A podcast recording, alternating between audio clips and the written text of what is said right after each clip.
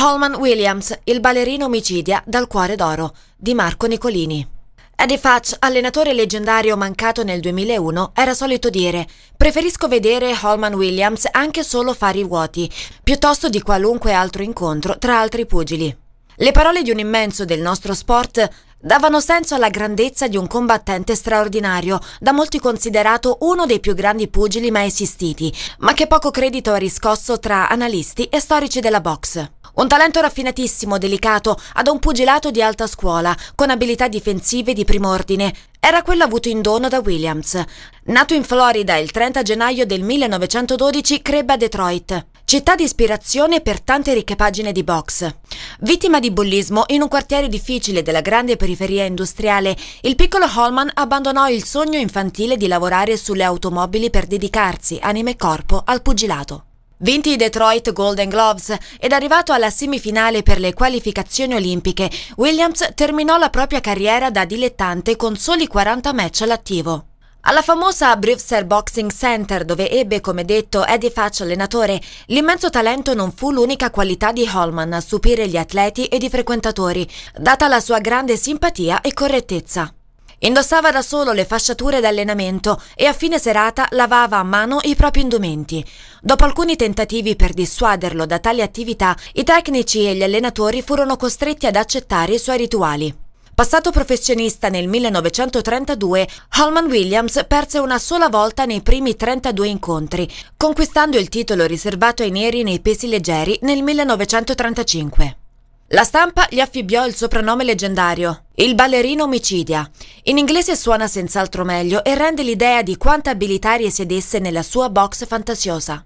Con tattica spumeggiante ed avvalendosi di uno dei migliori jab della box moderna, Holman aveva un intricato ed efficace gioco di gambe con cui confondeva ogni avversario, sparandogli da davanti e materializzandosi sul fianco.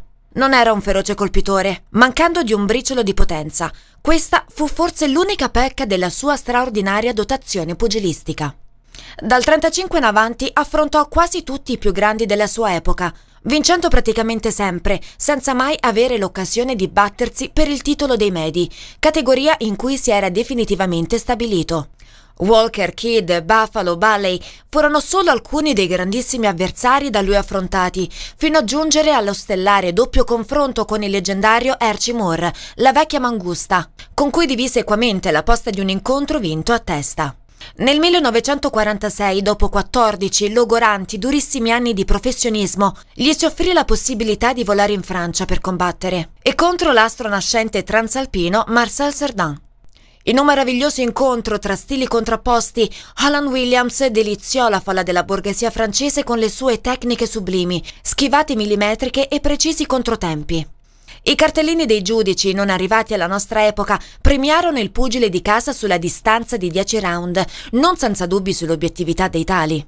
Serdan chiese all'unico giornalista americano presente come fosse possibile che il pugile, di gran lunga più forte che egli avesse incontrato in carriera, non avesse mai potuto combattere per il titolo di campione del mondo.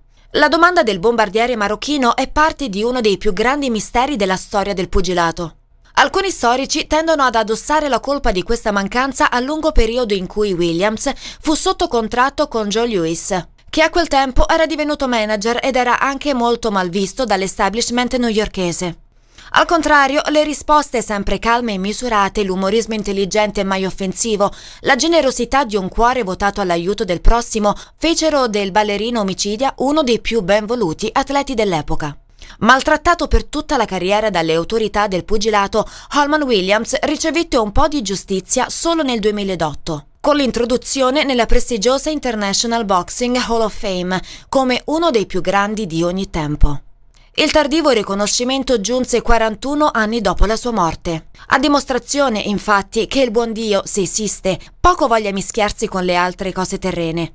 Holman Williams, persona onesta e ben voluta, aveva trovato un'orribile morte soffocato dal fumo dell'incendio del Club Wonder in Ohio cui qualcuno aveva dato fuoco la notte del 2 luglio 1967.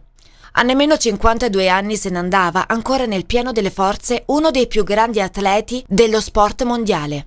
Nella sua fallita fuga dalla casa in fiamme c'è tutta la sfortuna di un artista, il quale aveva tutti i doni e le qualità caratteriali per sfruttarli, ma purtroppo non furono mai abbastanza.